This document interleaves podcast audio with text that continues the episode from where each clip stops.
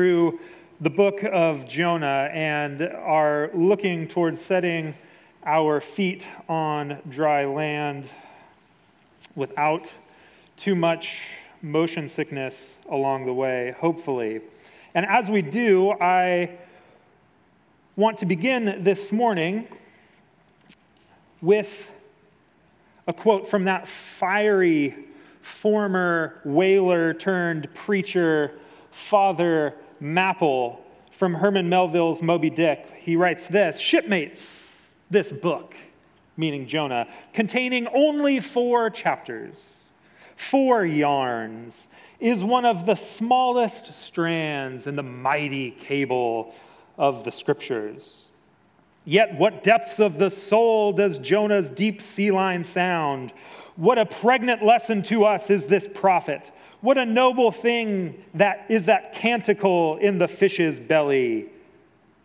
But what is this lesson that the book of Jonah teaches? What's the point? What's the lesson? What's the moral of the story? That's what we're going to get to today. And in order to get there, we have to start in the New York Times opinion section. One of the healthiest places for healthy communication that exists in our culture. This is an opinion piece written by the political cartoonist Tim Kreider. He writes a couple of years ago while meditating I learned something kind of embarrassing. Anger feels good. I, although we may consciously experience it as upsetting, somatically in our bodies, it feels a lot like the first rush of an opiate, a tingling warmth on the insides of your elbows and wrists, in the back of your knees. Realizing that anger was a physical pleasure explains some of the perverse obstinacy with which my mind kept returning to it, despite the fact that intellectually I knew it was pointless self torture. Once I realized I enjoyed anger, I noticed how much time I spent experiencing it. If you're anything like me, you spend about 87% of your mental life winning imaginary arguments that are never actually going to take place. Amen to that. Not with you, of course, just in general, people. It seems like most of the fragments of conversation you overhear in public consists of rehearsals for or reenactments of just such speeches, shrill litanies of injury and injustice, affronts to common sense and basic human decency too grotesque to be borne. You don't even have to bother eavesdropping. Just listen for that high, whining tone of incredulous aggrievement. It sounds like we're all telling ourselves the same story over and over. How they tried to crush my spirit, sometimes with a happy denouement, but I showed them. Outrage is a lot like other things that feel good, but over time devour us from the inside out. And it's even more insidious than most vices because we don't consciously acknowledge that it's a pleasure. And as with all vices, vast and lucrative industries are ready to supply the necessary material. And here we go, buckle up for this line. It sometimes seems as if most of the news consists of outrage porn, selected specifically to pander to our impulses to judge and punish and get us all riled up with righteous indignation. Think of the tabloids' punning headlines, wailing and jeering, and all but calling for the public stoning of their scapegoats. And let's not even mention talk radio or the internet. And what's fascinating about this opinion piece is that it was written in 2009.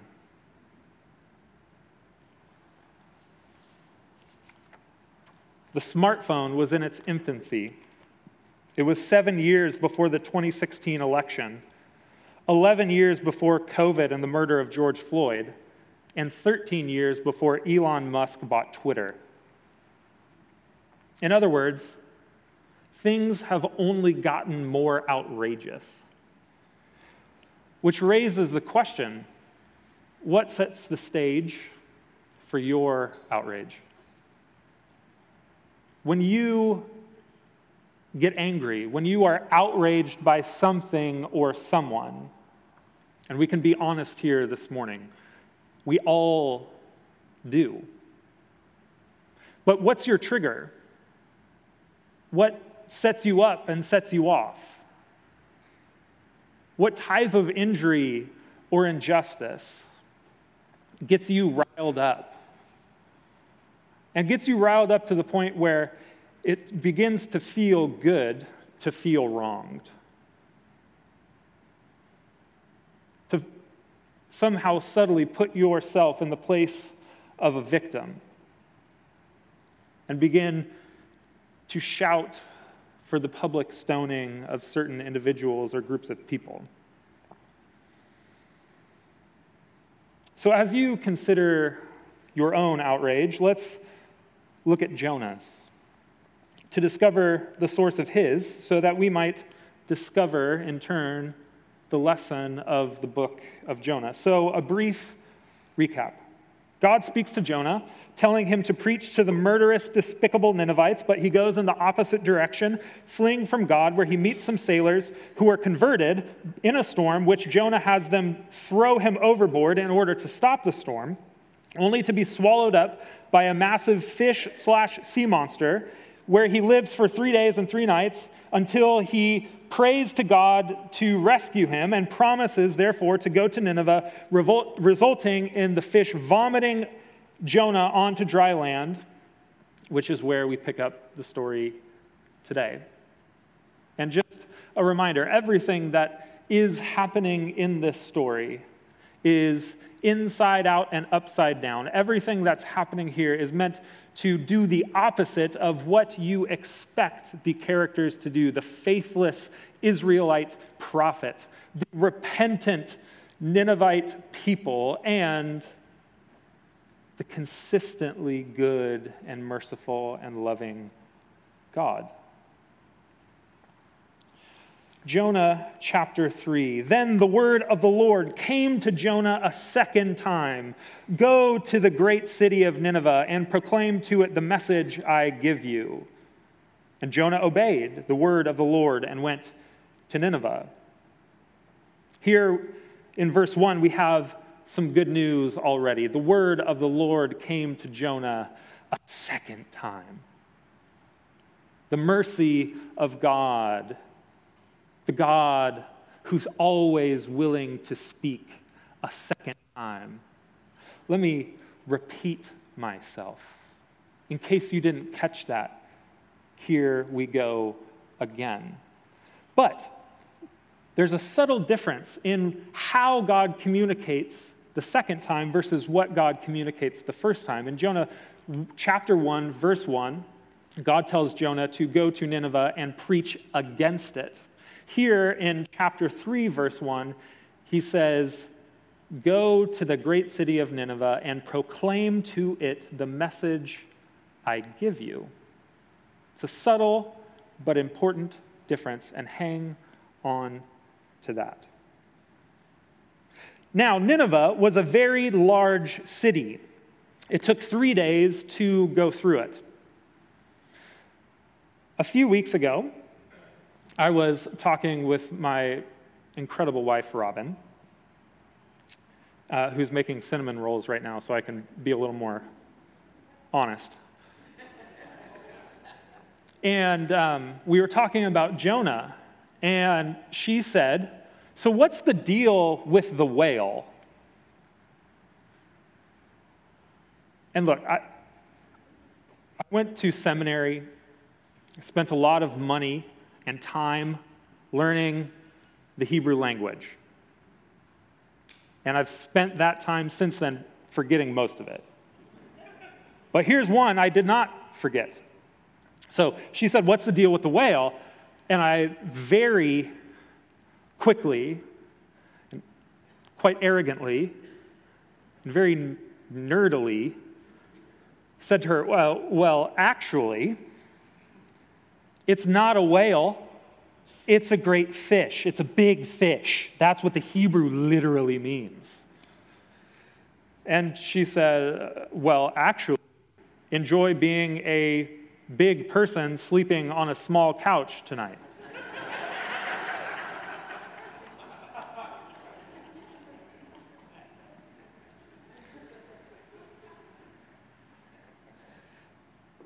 what she actually said was, So, so what? What's the point? Who cares? What does it matter if it's a great, if it's a big whale versus a great fish? What's the point? What, what does it mean? And I was like, well, actually, I have no idea. And so while I slept on the couch that night, I did some research.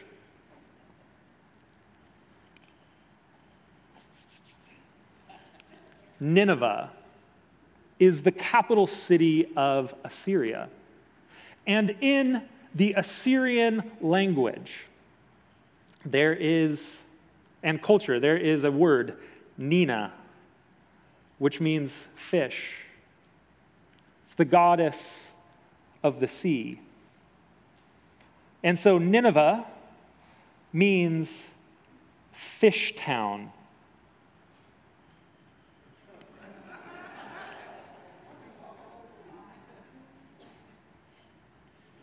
right? Right? So Jonah, the prophet, spends three days and three nights in the belly of a fish to then be vomited up, to go to spend three days and three nights in Fishtown. It's like it's inspired. But here we continue along and see okay, so Jonah is going to spend three days and three nights in the belly of the fish again, preaching God's judgment against it. But the city is large, and Jonah goes one day's walk into a three days journey. What should have taken Jonah three days to proclaim to all of the neighborhoods within the city of Nineveh, Jonah goes one day and then he preaches one thing, five Hebrew words. 40 more days and Nineveh will be overthrown. Now, it keeps getting better. In Hebrew, the word for overthrown can have two different meanings. One meaning is like turned upside down, right? Like the judgment is going to turn this thing over to experience the natural consequences of their choices. But it also has another meaning which gets used more frequently than the word overturned, and that word is transformed. And so it, it, it, it's like Jonah says 40 days more and Nineveh will be overthrown or transformed. Turned upside down or changed from the inside out.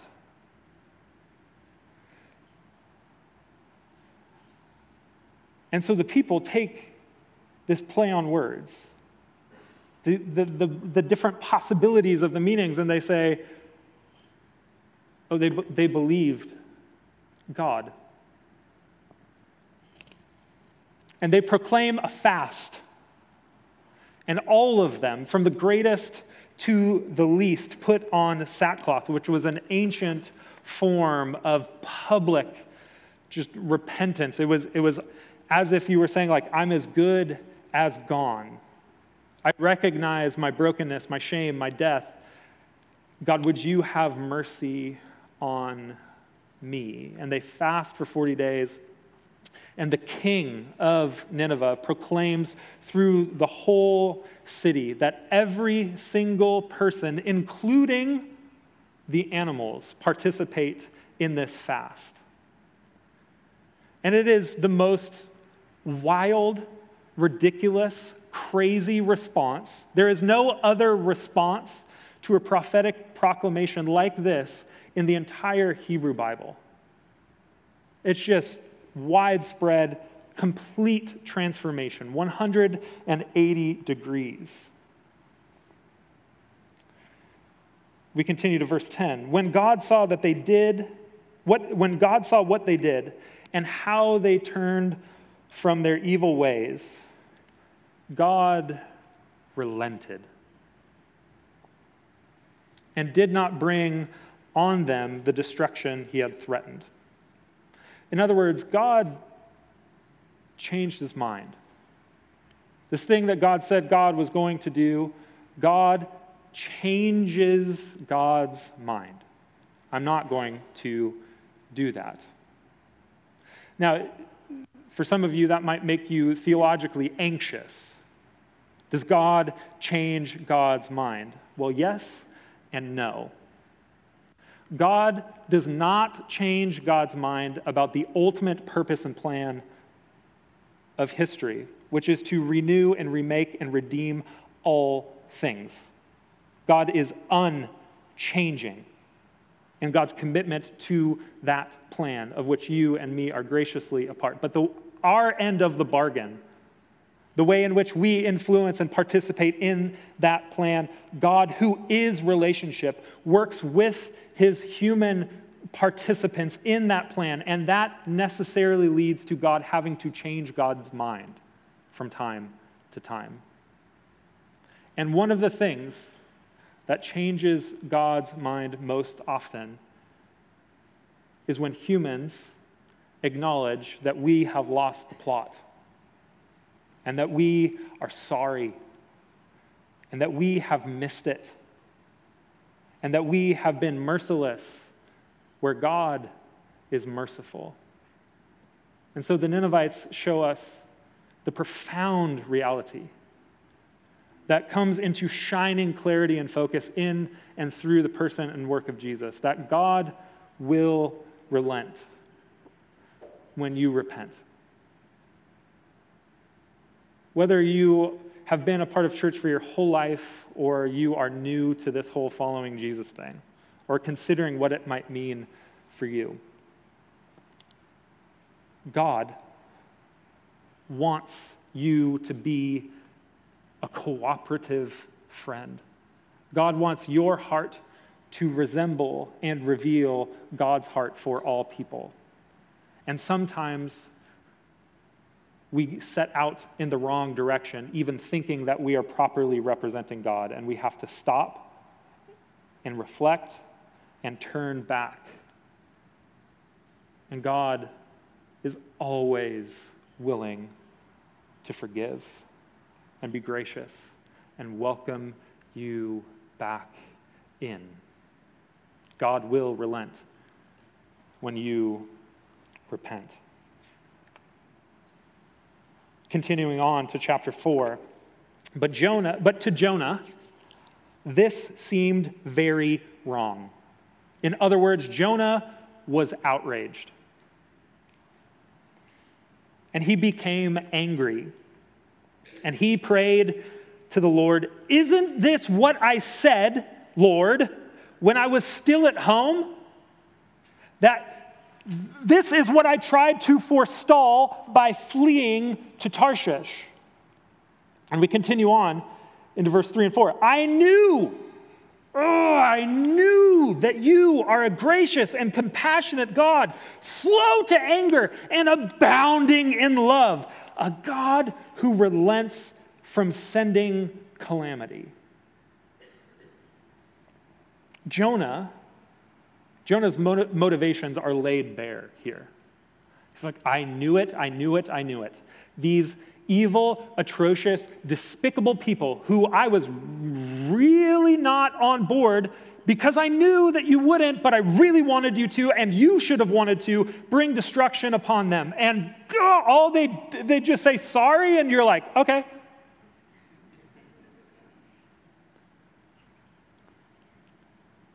Now I want I, I, want you to f- reflect on your life and your experiences. And I want you to bring something or someone, some situation or circumstance to mind where you have wanted or where you would want God to bring some form of judgment, some consequence to somebody for the stupidity of their actions, for the pain that it's caused you or others. And be honest about how you really genuinely feel about the fact that God is quick to forgive that person when they turn and return to God. And how does that make you feel? Because that's how Jonah is feeling. And is inviting us into something that is profound.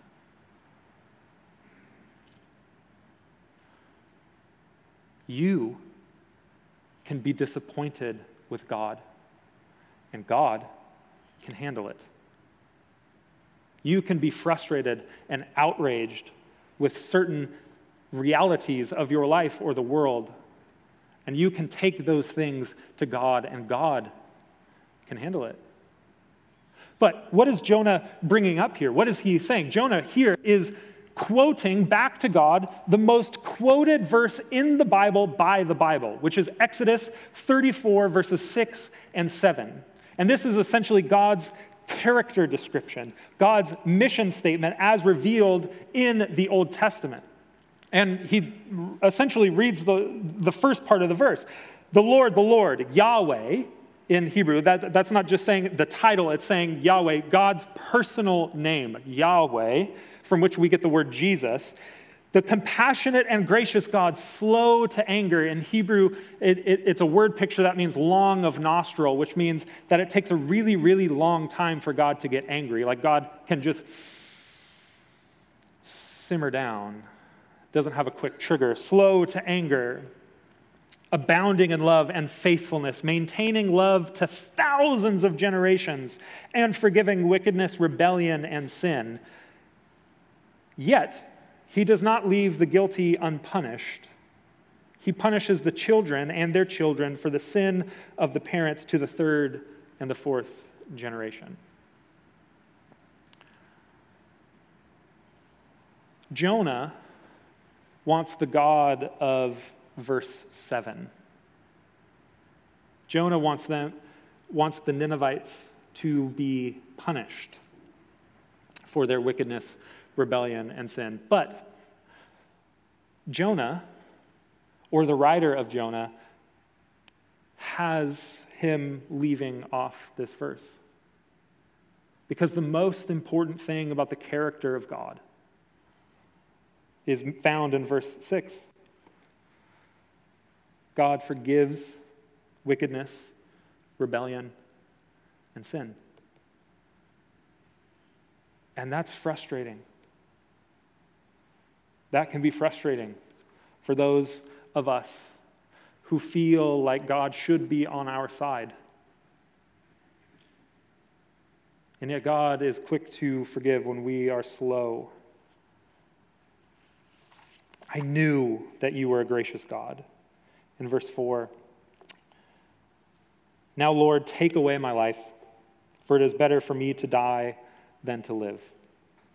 Jonah would rather die than, ex- than experience the Ninevites experience God. But the Lord replied, Is it right for you to be angry? Is it right for you to be angry? I have a complicated relationship with anger. When I was about six or seven years old, I had a number of different anger outbursts at school. And so I was taken to a counselor that the school made available. And I was assessed and asked questions, played with some toys. And then at the end, I sat with this counselor alongside my parents. And I don't remember exactly what this counselor said, but I remember what I heard and what I felt, which is you have an anger problem, which I internalized as you are a problem, and anger is why. And so I have never made friends until recently with the things that make me angry because they're problematic. Or so I thought, came to believe. And no adult at that point in my life had the emotional bandwidth to ask me why I was angry. Or to reflect a question like this that God does back Is it right for you to be? Is this type of anger healthy anger or not? Eugene Peterson writes this Anger is most useful as a diagnostic tool. When anger erupts in us, it is a signal that something is wrong. Anger is infused by a moral slash spiritual intensity that carries conviction. When we are angry, we know we are on to something that matters, that really counts. What anger fails to do, though, is tell us whether the wrong is outside us or inside us. We usually begin by assuming that the wrong is outside us. Our spouse or child or God has done something wrong and we are angry. That is what Jonah did, and he quarreled with God. But when we track the anger carefully, we often find it leads to a wrong within us wrong information, inadequate understanding underdeveloped heart. If we admit and face that, we are pulled out of our quarrel with God and pulled into something large and vocational in God.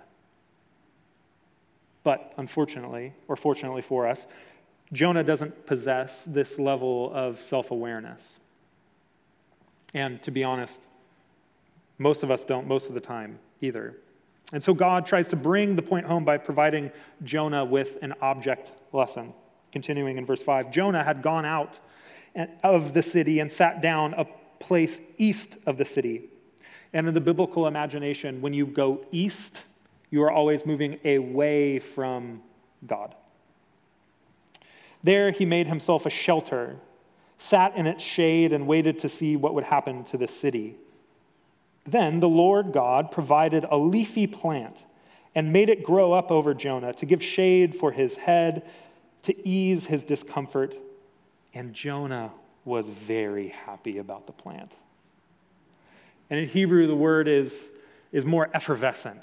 It's like Jonah was rejoicing about and having compassion on this plant. It's, it's, it's almost like the, the, the, the word for the experience of what happens when a child is born.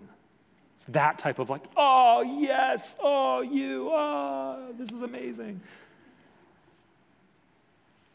But at the dawn of the day, God provided a worm which chewed the plant so that it withered. And that night, the very hungry caterpillar had a stomach ache.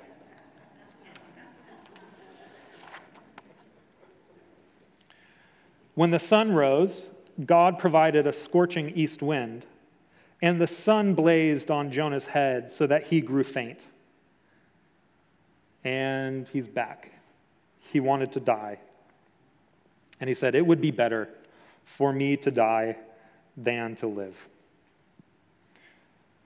With the emotional resilience of a toddler, Jonah would rather die than endure the elements and God's character. But God says to Jonah, You have been concerned about this plant. The word God uses for concerned is you had compassion. You had an emotional attachment to this plant. Though you did not tend it or make it grow, it sprang up overnight and died overnight. And here comes the lesson of Jonah. Here comes the mic drop. And should I not have concern? The Hebrew word here is compassion that relents from punishment. In other words, should I not compassionately spare the great city of Nineveh, in which there are more than 120,000 people who cannot tell their right hand from their left, and also many animals? Jonah, you had compassion for something that you did not create. So, how much more then should I have compassion on the things that I did create, who don't know their right hand from their left? And then Jonah says this.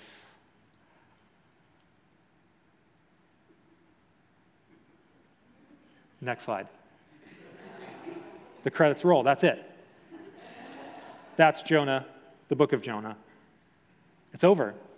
We don't get to hear what Jonah's response is. And so we're left wondering, pondering, what is Jonah's response? Which is a tool that the writer gives us to question our own response. How do we feel about this? What is the point of Jonah? What is the lesson it's teaching us? That God's mercy is for people I abhor. God's mercy is for people I abhor, people I can't stand, people I think are wrong and broken and backwards and despicable and undeserving of God's grace and mercy. God's mercy is for them as much as, as it is for you and for me. And we are invited to sit with that truth bomb and let it work on us. The cultural critic David Zahl helps us understand the mercy of God when he writes that God's mercy is not reserved for the righteous, though we want it to be. It is not reserved for lesser forms of wrongdoing or only personal forms of wrongdoing. The stunning, offensive thing about the mercy of God is that it is not dependent on context, which means it is not dependent on you. It is dependent only on Jesus Christ himself. And so, how do we translate this into our lives? What do we do with this? How do we live it? Well, I think the way of putting this into practice is by recognizing that we are most like God when we are extending mercy to the people least like us. We are the most like God when we are extending mercy to the people least like us. And if this is causing you a bit of outrage, take it from JC himself. You have heard it said, Love your neighbor and hate your enemy. But I tell you, love your enemies and pray for those who persecute you, that you may be children of your Father in heaven. You are most like God. God causes his sun to rise on the evil and the good and sends rain on the righteous and the unrighteous. Now, here we go. Let me just sidebar and say, this is for me. If you love those who love you, what reward will you get? Are not even the tax collectors? Those people that you despise and see as moral failures, are they not even doing this? And if you greet only your own people,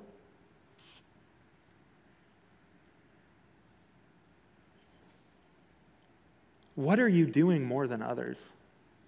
Assumption. Followers of Jesus do more to extend mercy and love and grace than others. Don't even pagans do that? Be perfect, therefore, as your heavenly Father is perfect. Well, there it is. There's the out. I can't possibly do this. I can't be perfect. Like, only God is perfect. I am not perfect. I cannot, as hard as I try, I cannot be perfect. And trust me, I try a lot.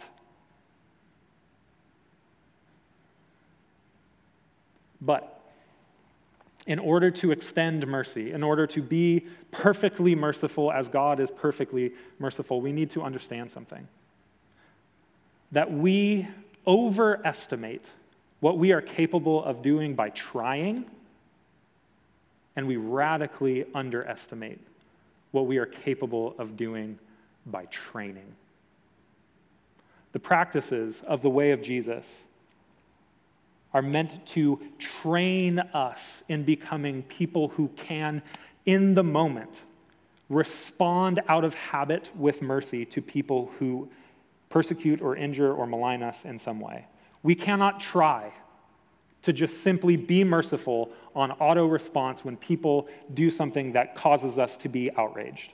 But we can train ourselves to be empathic and compassionate towards all people through the practices of the way of Jesus, so that when we are finding ourselves outraged, we can course correct and extend mercy because we have built the mercy habit into us by regularly receiving God's forgiveness and extending it to others. And so here's one way that we can train to do this this week find some silence and some solitude.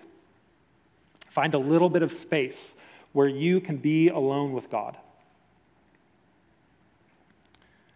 And in that time, once you let the dust settle, I want you to tell God, name them, write them down, or develop a list, write down the categories of people who you don't want to extend mercy to. You're like, isn't that like Shouldn't, shouldn't we not do that? Isn't that sacrilegious? Reread Jonah. It's exactly what Jonah does. I don't want to extend mercy to them. List all of the reasons why you don't. And then slowly read that list back to yourself and simply listen for what God brings to mind. And if you do this, I guarantee you will, in some way, receive the mercy of God in a fresh way. And if we all do that, if we all have a fresh experience of God's mercy, it makes me wonder this what if mercy was this generation's legacy for future generations' destiny.